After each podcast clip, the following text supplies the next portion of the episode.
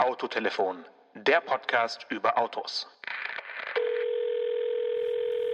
Ja, Ralf Spät hier. Das ist schön zu hören äh, vom zweiten Platz bei der Elektro-Rallye. Aber ich habe noch eine Frage, lieber Herr Ersing. Warum sind Sie nicht Erster geworden mit unserem schönen Jaguar I-Pace? Äh, spät. Ich muss mal ganz kurz erstmal mich orientieren.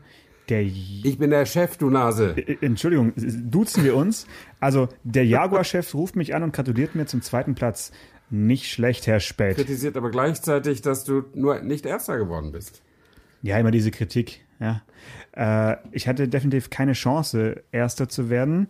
Hm, hätte aber auch nicht damit gerechnet, dass ich einen zweiten Platz erreiche. Also es war ein, okay. eine, eine Überraschung, Silbermedaille, weil ich äh, an dem Tag der Elektro-Rallye tatsächlich eher mit Filmaufnahmen und sowas beschäftigt war und nicht so. um den Sieg gefahren bin. Und dann einen zweiten Platz rauszufahren, ich würde sagen, das macht sogar den Herrn Spät glücklich. Ja, okay, dann das können wir eben so, können wir eben so äh, weitertragen. Wer, wer, ist denn, wer hat denn gewonnen? iMobility hieß das, hieß das, oder?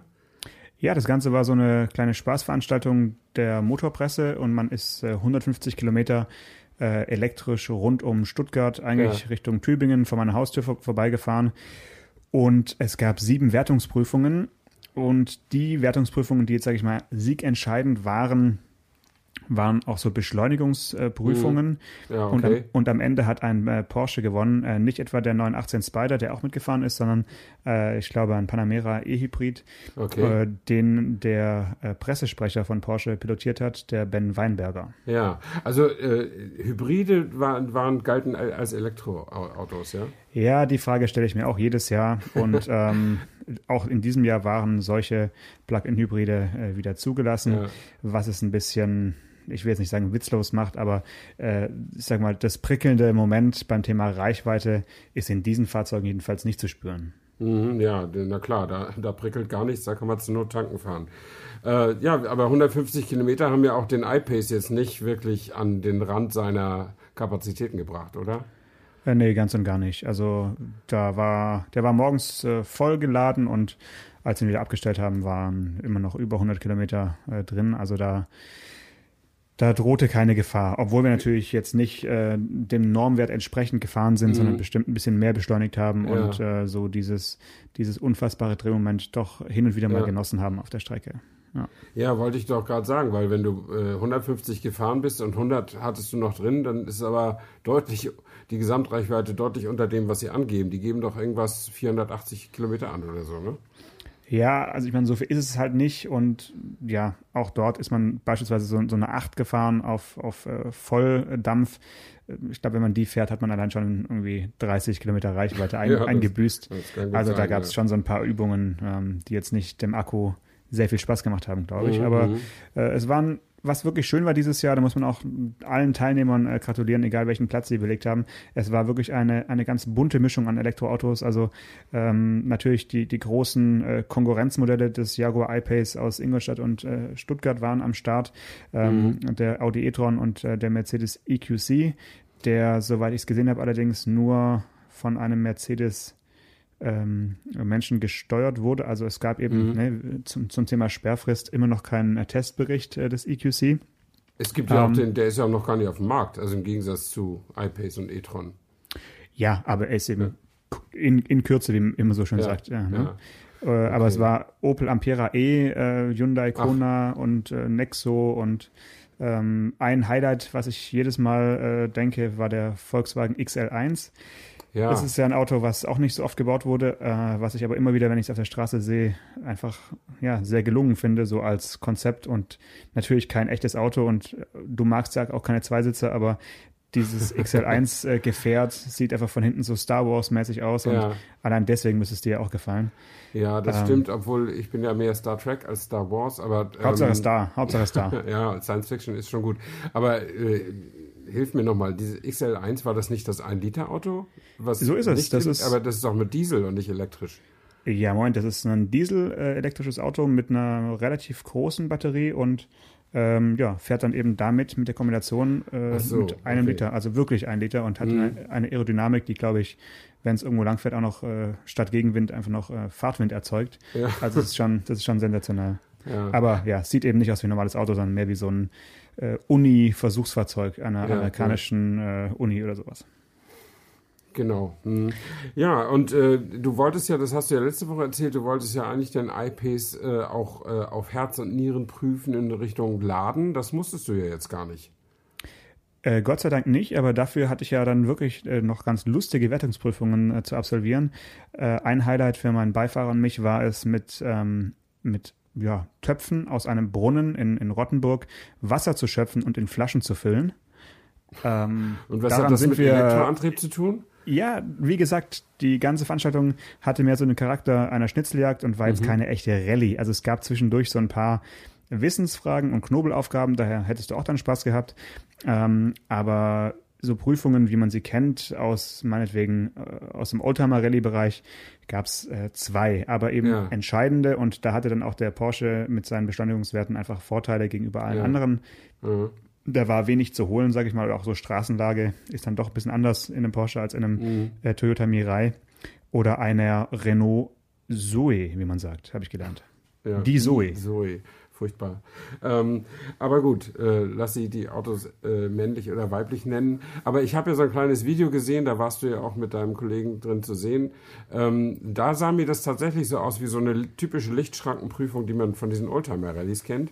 Aber das war dann nur so schlau geschnitten, dass man diesen, diesen Eindruck haben konnte. Eigentlich war es ein bisschen anders. Es war natürlich sehr schlau geschnitten, aber es war eine von sieben Prüfungen, die so aussah. Die anderen waren alle ein bisschen anders. Ja. Ein Highlight für mich war es, die Fahrzeughöhe zu schätzen, also optisch. Da stand mhm. man so ungefähr zehn Meter vor einem aufgebauten Holztor, an der dann in der Mitte ein Tennisball an einer Schnur aufgehangen war. Und dann musste man eben mit äh, Hoch- und Runter äh, Gesten ähm, dem, ja, dem, dem Helferlein dort zeigen, wie hoch er den Tennisball hängen soll, sodass dann zwischen Tennisball und Fahrzeugdach noch zehn Zentimeter exakt übrig bleiben. Ja. Ähm, das ist gar nicht so einfach. Äh, wir haben es finde ich, sehr gut gemeistert, hatten ein Zentimeter Abweichung. Das ist, oh, cool. äh, denke ich, doch ganz gut. Ja. Aber diese Wertungsprüfung wurde aus mir unerklärlichen Gründen komplett gestrichen. Das heißt, die Punkte, die wir da wahrscheinlich geholt haben, ähm, ja, haben uns nichts genutzt. Vielleicht auch deshalb der zweite Platz. Ich weiß es ja. nicht genau. Ist wahrscheinlich hat, hat Porsche da versagt und Veto eingelegt. Ähm, Nee, weiß ich nicht. Aber ich kenne das aus der Tiefgarage noch vom Springer Verlag. Die ist irgendwie zwei Meter hoch oder zwei Meter fünf oder sowas. Und wenn du da mit so einem, keine Ahnung, Mercedes Sprinter Testwagen oder einem großen VW-Bus oder so da reinfährst, dann denkst du immer, dir wird der Scheitel nachgezogen, wenn du, wenn du da an, an diesen, an diesen äh, Dachdeckenabhängungen äh, da so lang fährst. Aber der Wagen ist halt irgendwie immer doch noch fünf bis zehn Zentimeter niedriger als die als die Decke hängt, also kann man da auch fahren. Aber man hat ein ganz ungutes Gefühl. Und wahrscheinlich hätte ich jetzt, wenn ich diese Tennisballaufgabe gehabt hätte, den gefährlich niedrig hängen lassen. Weil dieser optische Eindruck eben immer so ein bisschen falsch ist aus dem Cockpit. Oder wie hast du das gemanagt? Ja, und dann aber noch 10 cm in höher hängen, als man fürs Autodach hängen würde. Das war eigentlich das Schwierige, ja, fand ich. Also okay. Also so, äh, wahrscheinlich wäre es für mich leichter gewesen, ihn genau auf die Höhe zu hängen, wo er dann das Dach gerade mhm. so berührt oder so, aber ja. das war ja, wer hätte dann auch Minuspunkte gegeben. Also man, mhm. man musste eben noch 10 cm mit, mit einplanen. Ja. Das, was du gerade geschildert hast, kenne ich noch aus der Zeit, als Autos äh, so richtige äh, Stahl Radioantennen auf dem Dach hatten und da hat man immer so ja. die, die, ganze Garage lang gekratzt. Das, äh, das, das Geräusch äh, habe ich jetzt gerade vor meinem geistigen Ohr äh, ja, abspielen lassen. Ja. Äh, da erinnere ich mich zum Beispiel an Subaru Libero mit so einer ganz langen Antenne. Die, da war die Antenne gefühlt 1,50 oder so und der war ja nicht extrem hoch, aber mit Antenne dann doch so hoch, dass er bei Tiefgaragen aller Art immer so ja mhm. richtig schöne Spuren hinterlassen hat. Das fand ich super. Klang, klang. Ja. Ja, okay, aber geladen hast du den Wagen trotzdem noch, um darauf nochmal zurückzukommen. Das interessiert ja, mich. Ja, ich weiß, du, du bist völlig heiß drauf zu erfahren, wie sich so ein iPad lädt. Das kann ich ganz gut. Äh, Und was er verbraucht. Das finde ich noch, das kann man ja nach dem Laden auch ermitteln. Hätte man können, äh, war jetzt für, für, für mein Wochenende irgendwie ein bisschen unerheblich. Ich wollte okay. ihn einfach mal anschließen und mit so einem RFID-Chip an einer öffentlichen Ladesäule ja, einfach mal laden. Äh, mhm. Und da muss ich jetzt wirklich zugeben, dass äh, die Universitätsstadt Tübingen da nicht unbedingt eine Vorreiterrolle einnimmt im, in, in Sachen Infrastruktur. Äh, es gibt laut diverse Apps so drei bis vier Ladesäulen. Äh, mhm. da ist es aber kein wirklicher super Turbocharger Megaschneller Lader dabei, sondern so 22 kW ist so das höchste der Gefühle. Das ist schon relativ gut. Das ist auch so die Ladesäule, die eben Jaguar angibt als äh, gute Säule, um über Nacht das Auto wieder aufzuladen. Ähm, und so habe ich es dann auch gemacht. Dann musste ich hier beim Regierungspräsidium auf einen mit einer Schranke abgesperrten Parkplatz fahren. Die war Gott sei Dank am Samstag offenstehend und dann konnte mhm. ich mich da an diese äh, Säule begeben. Und beim iPace ist es ja so, dass die Ladeklappe vorne links ist, ungefähr, ja. also vor, vor der äh, vorderen Dachsäule. Mhm. Und das heißt, man fährt also immer auf die Ladesäule so zu, dass sie links von einem steht. Wenn der Platz belegt ist, hat man schon Probleme, überhaupt mit dem Kabel, was ja, ja, eine normierte Länge hat, da überhaupt hinzukommen. Da habe ich dann auch mit Jochen Vogel, der äh, seit, glaube ich, jetzt sechs Monaten so ein iPace in Berlin äh, bewegt, mhm. äh, viel drüber gesprochen. Der meinte, jedes zweite Mal, wenn er irgendwo laden will, steht eben rechts schon einer, da muss er also links hinfahren mhm. und dann äh, muss er so kriminell sich da links schräg hinstellen, dass er den, der rechts steht, eigentlich komplett zuparkt, dass der zumindest nicht mehr durch die Fahrertür einsteigen kann, ja. äh, um aber mit seinem äh, Ladekabel da halt ranzukommen. Also wer auch immer sich das überlegt hat, auf eine Seite des Autos die, die Ladeklappe zu machen und nicht vorne oder eben hinten, äh, der sollte vielleicht doch mal sich die Ladesäulen nochmal genau anschauen. Oder das Kabel muss dann doch weltweit um 50 Zentimeter verlängert werden. Also ja. das war äh, in meinem Fall jetzt kein Problem, weil beide Plätze waren leer. Mhm. Äh, Habe ich eingestöpselt und äh, dann mich da angemeldet und dann hat es da angefangen äh, zu stromern und die erste Anzeige war dann so, äh, voll in fünf Stunden. Da dachte ich, oh, mhm. das ist aber ganz schön schnell. Ähm, dann hat aber die Anzeige nach kurzer Zeit äh, komplett umgeschwungen auf irgendwie elf Stunden oder sowas. Ja, das fand ich dann, dann doch mhm. wieder realistischer. Ja, und dann habe ich ihn da über Nacht stehen lassen und am nächsten Morgen äh, wieder abgeholt, war dann auch voll. Mhm. Dann haben wir noch ein paar äh, Filmaufnahmen gemacht und dann habe ich ihn anschließend wieder einstecken wollen, weil ich dachte, wenn der Fahrer von Jaguar eben hierher kommt und den Wagen abholt, sollte der Wagen ja schon so voll wie möglich sein, mhm. damit er möglichst weit kommt, ähm, Richtung Zentrale. Und habe ihn wieder angestöpselt, bin weggefahren und vier Stunden wieder später hin und dann hat es überhaupt kein bisschen geladen gehabt, obwohl oh. ich alles genauso gemacht habe wie davor. Mhm. Und äh, ja, das war, sage ich mal, eine bisschen komische Erfahrung, weil ich jetzt nicht nachvollziehen konnte, weshalb es beim ersten Mal funktioniert hat und beim zweiten Mal nicht. Displays und so waren alle genau identisch von der Anzeige her. Vielleicht lag es am Wetter, ich weiß es nicht. Ja, das ist echt, das ist echt schwierig, dass es immer oft noch so unwegbar ist. Also ich hatte so ein Erlebnis auch mal mit dem Tesla. Ich wollte eigentlich am nächsten Tag nach, nach Hamburg. Von, von mir bis Hamburg sind so 290 Kilometer und die haben ja eine Normreichweite von 500 oder so. Äh, und dann dachte ich, wenn du da vorsichtig fährst, find, kannst du das machen ähm, und habe den Wagen bei mir an die Haushaltssteckdose getan, wie viele andere Elektroautos vorher auch. Der hat alle Systeme grün und so angezeigt und am nächsten Morgen war nichts drin an, an neuem Strom. Und dann war ich halt, der war nicht leer, aber er zeigte halt 350 Kilometer Restreichweite an. Äh, und dann hab ich, bin ich losgefahren und habe gesagt, jetzt machst du mal nicht den Ludicrous Mode und sowas, ne? also die, die harten Beschleunigen vom Model S. Ähm, sondern fährst mal so ganz soft los. Aber äh, also man kann das ja sehen, wenn die Restreichweite schneller, geringer wird als die noch verbleibenden Kilometer, die man zu fahren hat, dann ist das halt schwierig. Und dann habe ich irgendwann gesagt, okay, du musst den Termin jetzt absagen und bin umgedreht und bin dann auf der Autobahn, äh, ich war dann so 100 Kilometer von, von, von Berlin weg oder so und ähm, bin dann auf der Autobahn ähm, wieder zurückgefahren Richtung Verlag, wo, wo ja Steckdosen sind, auch mit richtigen Wallboxen, die auch ein bisschen flatter arbeiten als bei mir zu Hause. Ähm, und äh, ja, da bin ich mit einer Restreichweite von fünf Kilometern zurückgekommen. Also, ja, aber das ist, ist, ist ja noch richtig viel. Also ja, ich glaube, wenn, wenn ein Elektroauto oft fährt, der äh, schmunzelt bei fünf Kilometern, weil das ist ja noch richtig viel Puffer. Naja, ich weiß nicht. In fünf, fünf Kilometer von 500 sind ein Prozent und da kann der Rechner sich auch schon mal verrechnen und so rumliegen bleiben. Und, und bevor jetzt jemand sagt, nee, das mit dem Tesla und der Haushaltssteckdose geht gar nicht, ähm, ich habe es falsch, falsch in Erinnerung gehabt. Ich wollte so eine Haushaltssteckdose machen, es ging nicht. Und dann bin ich extra früh aufgestanden und habe noch zwei Stunden in der Tiefgarage bei Springer gestanden und habe ihn dann auf 380 Kilometer oder so gebracht und bin dann losgefahren. Ähm, hat aber nichts, nichts genützt. Also der, ich musste am Ende wirklich mit 80 auf der Autobahn Windschatten von Lastwagen suchen, damit ich, damit ich wieder äh, nach, nach Berlin ankomme, äh, in Berlin ankomme. Also schön ist das für Fernstrecken irgendwie immer noch nicht. Ähm, und ich kann noch was zum iPace-Laden äh, nachtragen. Es gibt gerade einen ganz interessanten Videoblog ähm, von dem früheren Chefredakteur der Welt am Sonntag, Peter Huth Ähm, der ist von dem BMW X5 Diesel auf den Jaguar I-Pace gewechselt. Mhm. Also richtig gekauft oder besser geleast. Ähm, und ähm, macht jetzt auf, auf der Plattform Welt.de, ist es zumindest zu sehen. Ich weiß gar nicht, ob man es auf YouTube auch sieht, aber auf Welt.de kann man das sehen.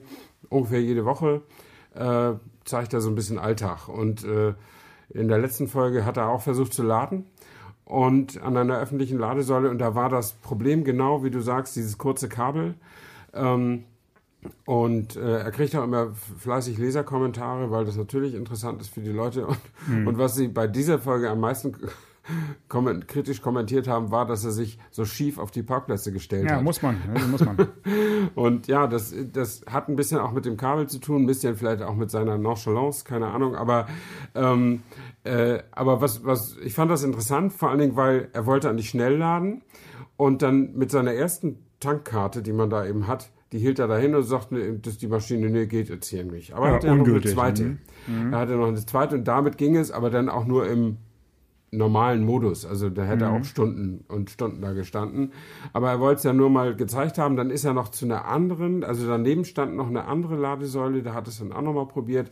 Aber so richtig doll, wie man es jetzt erwartet, wenn man unterwegs wäre, das hat er dann auch gesagt, wenn ich jetzt auf einer Autobahn unterwegs gewesen wäre und da erwartet hätte, dass ich schnell nachladen kann, dann wäre ich jetzt echt aufgeschmissen. Äh, aber dann sagte er noch den, den Satz, den er vielleicht besser gelassen hätte. Ähm, aber okay, ich habe ja noch 287 Kilometer, dann fahre ich jetzt mal weiter.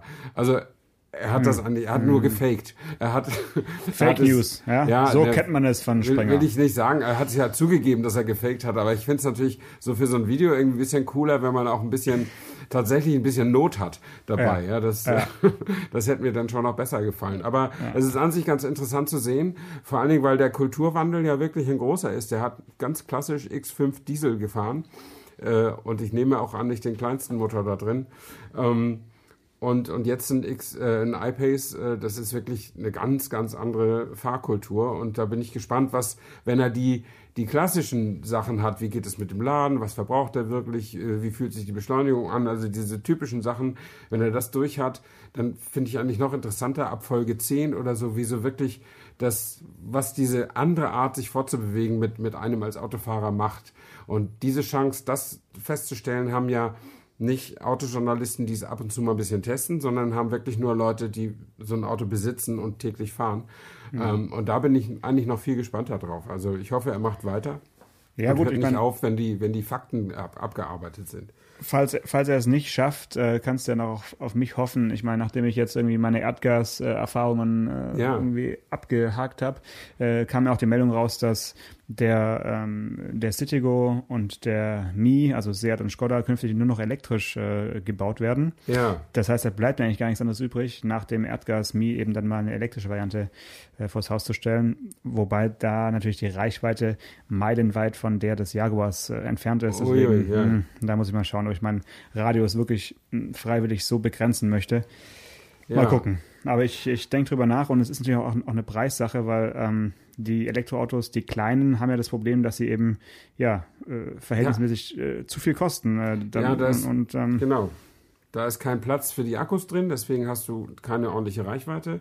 Und äh, du kannst den hohen Preis, den deine Elektrobauteile haben, nicht in so einem großen Auto mit verstecken. Irgendwie. Das, das tut dann schon richtig weh, wenn man das sieht. Und ich glaube, das hat dann auch, äh, war auch so ein bisschen einer der Sargnägel für die Idee Smart. Auch wenn sie natürlich elektrisch und in China weiterleben soll. Äh, aber hier in Europa und jetzt auch in den USA kam ja irgendwann die letzten Tage die Meldung, ähm, äh, ist das jetzt äh, nicht mehr so, dass man weiterhin Smart kaufen kann. Ja, Moment. Da müssen wir erstmal noch ins Jahr 2017 zurückschauen. Damals hat ja äh, Mercedes eine Pressemitteilung rausgehauen.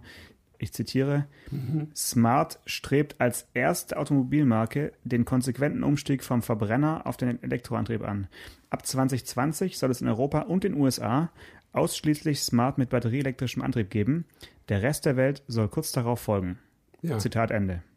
Genau. Jetzt das man, ist eine Ente. Das ist auch Fake News gewesen. Wenn man Fake das, News. Naja, es, ist, es war ja ein Plan, darf ja auch schiefgehen. Insofern ist es nicht falsch, seinen Plan zu veröffentlichen. Aber ähm, man kann es, wenn man das retten will, kann man auch sagen, es gibt, es wird keinen Smart mit Verbrennungsmotor mehr geben in den USA und Europa. Ähm, aber das hilft natürlich auch nicht äh, bei der Erkenntnis, dass die Idee Smart sich äh, totgelaufen hat und äh, man hat das jetzt halt, wie gesagt, an Geely übergeben.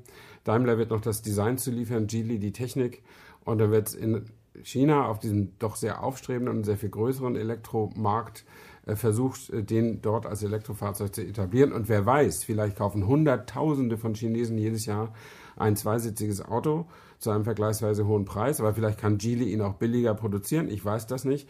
Ähm, aber äh, also aus meiner Sicht Elektro hin oder her. Äh, ich hatte schon immer den Verdacht, dass der Smart keine so ganz gute Idee war, äh, weil ihn niemand nachgeahmt hat. Also gute Ideen werden ja nachgemacht, weil andere Leute denken, von diesem Kuchen möchte ich auch was abhaben. Aber mir will einfach kein weiteres zweisitziges Auto einfallen, das kein Sportwagen ist. Ja, aber du denkst auch zu groß. Ja? Also ich finde, der Smart ist nach wie vor eine, eine super Idee gewesen und ähm, gerade für die Stadt äh, auch ein, ein, ein sehr angenehmer Begleiter auf, auf den Fahrten, in, in denen ich ihn gefahren bin, entweder als Testwagen oder ich hatte sogar eine Zeit lang einen eigenen Smart äh, oder auch eben als, als Car2Go. Äh, finde ich absolut richtig, weil wenn man sich umschaut, die meisten Leute sitzen ja doch alleine im Auto und gerade die Pendler sitzen alleine im Auto mit äh, fünf Sitzplätzen. Was, was soll das? Nur das Problem war, dass der letzte Smart, also der aktuelle mit Verbrennungsmotor, äh, eben nicht die Hälfte verbraucht hat von dem, was ein Auto verbraucht, was äh, fünf Sitze hat. Nee. Also das heißt, da hat es keinen äh, keinen Vorteil für die Umwelt oder für den Geldbeutel gegeben. Und auch beim Kaufpreis, äh, ja, war eben der viertürige Smart 4.4 äh, am Ende irgendwie nur 800 Euro äh, teurer. Das heißt, der war nicht etwa billig, sondern der der zweisitzige war, war einfach affenteuer oder ist es immer noch. Deswegen hast du schon recht. Also sie haben es halt nicht hinbekommen, einen, einen Preis äh, zu finden oder zu, ja, zu erreichen, der ihnen attraktiv hätte werden lassen können, auch für, für eine breitere Masse. Ich glaube, mehr als 100.000 pro äh, Jahr wurden niemals produziert und das ist mhm. halt einfach viel zu wenig für eine, für eine eigenständige Modellreihe. Ja, ja, genau. Also ich glaube, dass äh, der hohe Preis äh, liegt sicherlich auch ein bisschen daran, dass sie A sagen, wir sind Daimler, wir sind Premium und sie haben ja auch Premium-Elemente da reingemacht und natürlich haben sie versucht, diese 2,50 Meter äh, Kiste, äh, jetzt 2,70 Meter, ähm, im Crashverhalten so hart oder so widerständig zu machen wie ein größeres Auto aus demselben Haus. Ähm, und äh, wie immer man es testet, ob es wirklich wahr ist, zumindest haben sie ja sich dann äh, angestrengt, das zu erreichen. Und das ist ja auch nicht für umsonst zu haben. Das macht so ein Auto eben nicht billiger. Äh, Im Übrigen auch nicht leichter. Also der, der Smart war ja äh, also nicht nur, wie man vielleicht erwarten könnte, halb so sparsam oder halb so, nee, doppelt so sparsam, also halb so durstig, verschwenderisch, halb so mhm. durstig, mhm. äh, sondern der war jetzt auch nicht gerade halb so schwer wie, äh, wie, wie ein Polo oder sowas. Also das aber ich glaube, der Hauptgrund ist die Psychologie. Ich meine, ich, ich kenne diese Argumente. Das ist alles richtig. Wir fahren viel zu viel Raum mit uns rum, wenn wir mit unserem C5 Kombi oder X, X5 äh, SUV zur Arbeit fahren und, äh, und am, am besten noch die, die Frau, die drei Kinder zum, zur Kita bringen muss, mit dem Polo da zu Hause lassen oder sowas. Ähm, aber das ist die Psychologie äh, des rollenden Konjunktivs. Man, ein Auto ist immer ein, ein Versprechen. Ich könnte, wenn ich wollte. Wenn ich wollte, könnte ich jetzt losfahren nach Italien und Badeurlaub machen. Wenn ich wollte, könnte ich noch vier Leute mitnehmen. Und wenn ich wollte, könnte ich so lange bleiben, wie ich will und was auch immer. Ja, und im SUV kulminiert sich das. Wenn ich wollte, könnte ich auch noch damit durch den Wald fahren. Und wow. diese, diese ja, Sachen finden, finden Leute interessant, auch wenn sie es nicht machen. Niemand fährt gerne zu viert und zu fünft im Auto. Die meisten fahren lieber alleine. Aber ich glaube, diese, Rücksitz, diese leere Rücksitzbank ist so ein Versprechen von Sicherheit. Ähm, hm. Und das kann so ein Smart eben nicht geben. Und das kann ein Porsche 911, okay, der hat, das ist ein schlechtes Beispiel, der hat der eine Rücksitzbank. Ähm, das kann ein Ferrari. F-Type, nimm einen Jaguar was auch immer. Ja, so ein Sportwagen kann das eben nicht geben. Aber der hat so viele andere emotionale Vorteile, dass das da nicht so ins Gewicht fällt. Ähm, und ich glaube, dass dass das der Grund ist, dass Zweisitzer sich wirklich nur dann durchsetzen, wenn es gar nicht mehr anders geht.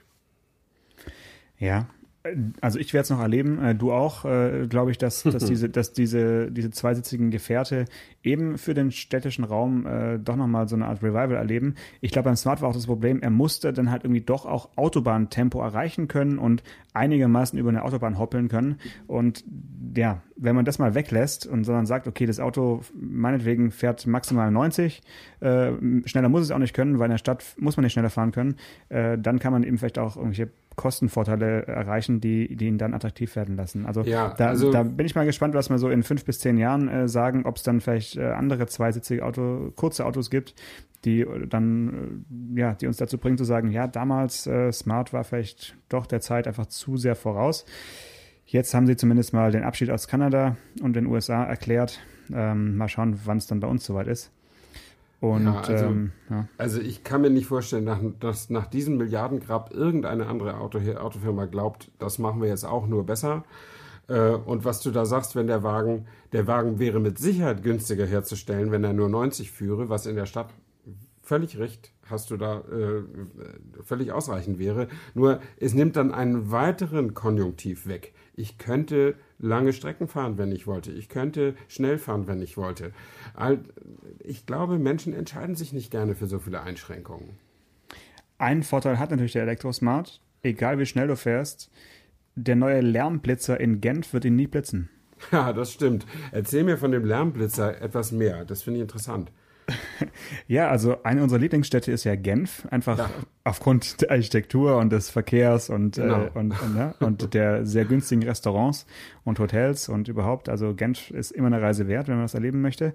Ähm, die äh, möchten nun einen, einen Blitzer bauen, der so diesen, diesen Proleten, die mit irgendwie aufgebohrten Auspuffendrohren da äh, Lärm machen, äh, Ja. wollen, wollen denen auf, auf, den, auf den Pelz rücken und äh, haben angekündigt, dass sie ein Gerät entwickeln, was äh, die Lautstärke des Autos misst und auch dem richtigen vorbeifahrenden Fahrzeug zuordnen kann. Äh, und ja, dann soll eben quasi geblitzt werden, wenn du, ein, ein, wenn du einfach einen zu lauten Motor hast. Ja, das finde ich interessant. Also finde ich technisch hochinteressant, äh, das, das ma zu machen. Und wie gesagt, auch die Zuordnung ist ja jetzt äh, nicht, nicht, äh, nicht äh, trivial, glaube ich. Soll ja nicht so sein, dass jetzt wirklich der Elektrosmart neben dem Ferrari angeschrieben wird. Ähm, aber ich finde das schon in, interessant und auch nicht ganz unberechtigt. Also ich höre ja mir auch gerne tolle Motoren an, ähm, aber nicht unbedingt in meinem Wohngebiet und morgens um sieben oder was weiß ich. Und ich finde es hochgradig pubertär, wenn Leute im Tunnel den zweiten Gang zurückschalten und dann nochmal richtig Gummi geben, weil es dann sich so schön anhört. Ähm, das dient alles der, der, der Sache nicht, der Wahrheitsfindung nicht. Und ähm, deswegen finde ich schon okay, wenn man, äh, wenn man da auch mal ein bisschen drauf achten kann. Und es gibt ja, also in Deutschland gibt es ja in vielen Städten, gibt es so Polizei-Sonderkommissionen, die, die die sogenannten Autoposer in den Blick nehmen. Genau. Und die fallen ja in der Regel auch durch ja. Geräuschniveau auf. Ja. Ähm, und Tim Wiese zum Beispiel. oder, oder andere, die, äh, gut, die, die, die Polizisten gehen natürlich auch nach optischem Eindruck, weil die Poser-Autos sehen natürlich auch weithin so aus. Ne, wie Ach so, ich dachte, ich dachte du meinst jetzt die Fahrer, okay. Ja, nee, bei den Fahrern weiß man nie so genau. Also Ja, das kann man ja, heute ja. echt nicht sagen, ob wer, wer jetzt ein Autoposer ist und wer nicht. Aber an den Autos kann man ja sehen, ob das Poser-Autos sind oder nicht. Und äh, ich finde es einfach auch eine Unverschämtheit in der Stadt rumzueiern mit 50 im zweiten Gang und irgendwie allen Leuten zu sagen, dass ich das Geld hatte für einen schönen V8. Dass ich Ähm, nicht schalten kann, ja genau. Ja. dass ich nicht schalten will, weil es mir egal und alle sollen nur hören, was, äh, was ich kann und wer ich bin. Und äh, nee, da bin ich äh, ein, ein großer Befürworter dieser neuen Technik. Wo wollen Sie den denn aufstellen? Im Tunnel? Ähm, so detailliert war die Meldung nicht, aber Ja. es wird noch etwa zwei Jahre dauern. Also ich, vielleicht können wir uns bis dahin äh, zur ja, Enthüllung dann auch einladen lassen und da Ja, dann live genau. eine Folge Mhm. aufnehmen, neben dem Lärmblitzer. Ja. Äh, jetzt ist noch kurz Zeit für eine Beichte. Also ich muss schon zugeben, dass ich auch schon vielleicht fünfmal in meinem Leben in einem Tunnel irgendwie lauter den Motor hab auffallen lassen als außerhalb eines Tunnels. Also wenn du das noch nie gemacht hast, dann würde es mich jetzt schon sehr wundern. Sagen wir ganz ehrlich. Natürlich habe ich das auch gemacht. Deswegen habe ich ja die, die Formulierung pubertäres Verhalten ge ge gewählt. Hast du mit 14 schon einen Führerschein oder was? nein, aber da war ich halt sehr viel jünger. Und, Spätpubertär. Da, Aha. da du auch sehr viel jünger bist als ich, gestehe ich dir dieses Fehlverhalten nochmal zu. Aber irgendwann äh, muss man auch darüber stehen, finde ich. Aber ich muss ehrlich sagen, ich, ich kann diese ganzen altväterlichen Ratschläge immer nur deshalb geben, äh, weil ich ja durch meinen Beruf ich sag mal, ein bis zweimal im Jahr, jetzt auch nicht so oft, aber doch weit mehr als der Durchschnittsautofahrer, die Gelegenheit habe, auf Rennstrecken mit echten Sportwagen zu fahren. Und äh, da kann ich, also für sämtliche Adrenalinbedürfnisse und so, alles kann ich rauslassen äh, äh, nach Herzenslust und keinen Stürz. Ähm, und alle freuen sich. Und äh, vielleicht wäre ich, wenn ich diese Möglichkeit nicht hätte, auch so ein bisschen poserhafter mit meinen Motoren, obwohl wahrscheinlich nicht mit meinem C5 Turbodiesel, aber wer weiß. Äh, vielleicht hätte ich sonst auch ein viel unvernünftigeres Auto. Hast du eigentlich einen äh, Benzinrasenmäher? Ja, natürlich. Ja, schau, da fängt es schon an. Mit, nee, der fährt ja mit fester Drehzahl. Aber, aber der, der, den fahre ich, den benutze ich gerne. Also ich kann ihn nicht fahren, ich habe keinen Aufsitzrasen mehr. Aber oh, schade. Das, das, das Bild habe ich mir gerade vorgestellt. Wie du so richtig schön schmunzeln mit dem Aufsitzrasen mehr noch, auch noch bei der Nachbarin auch noch ein bisschen rasieren. Ey, ich ja, meine, nee. äh, also ein Freund von mir, der hat, der hat ein 3500 Quadratmeter Grundstück und zwar in Form eines Rechtecks. Einfach so, un, ohne Bewuchs. Ähm, also das ist irgendwie die, die Wiese, die sein Haus von, von dem nahen Bachlauf trennt oder so. Die hat dann mal irgendwann dazu gekauft. Ähm, und äh, er liebt seinen Aufsitzrasenmäher über alles. Natürlich. Äh, er benutzt ihn auch häufig. das findet er toll. Und das kann ich ein bisschen nachvollziehen, obwohl ich dann, wenn ich das Ding benutzen würde, hätte ich auch gern so einen Unsichtbarkeitsumhang. Vielleicht kann man das irgendwie Honda als Doppelpack mal irgendwie rausleiern nachdem wir die Stelvio-Folge aufgenommen haben, können wir uns ja mal bei Honda melden und fragen, ob wir da irgendwie mal vielleicht beim Werksgelände mit dem Honda-Aufsitzrasenmäher ein bisschen rumfahren können. Genau. Ja. Ja, schön. Das, solange mähen wir weiter mit der Hand. Ähm, und mein Rasenmäher hat aber immer noch Frontantrieb. Also ich kann so einen Schalter umlegen und dann geht ein Teil von der Kraft auf die Vorderachse, dann muss ich das schwere Ding nicht die ganze Zeit schieben. Das beruhigt mich jetzt sehr, Stefan. Das beruhigt mich wirklich. Ist gut, ne? Okay, in diesem Sinne, brumm, brumm. Bis nächste Woche. Ciao. Alles klar, bis dann. Ciao, ciao. Autotelefon, der Podcast über Autos. Mit Stefan Anker und Paul Janosch Ersing.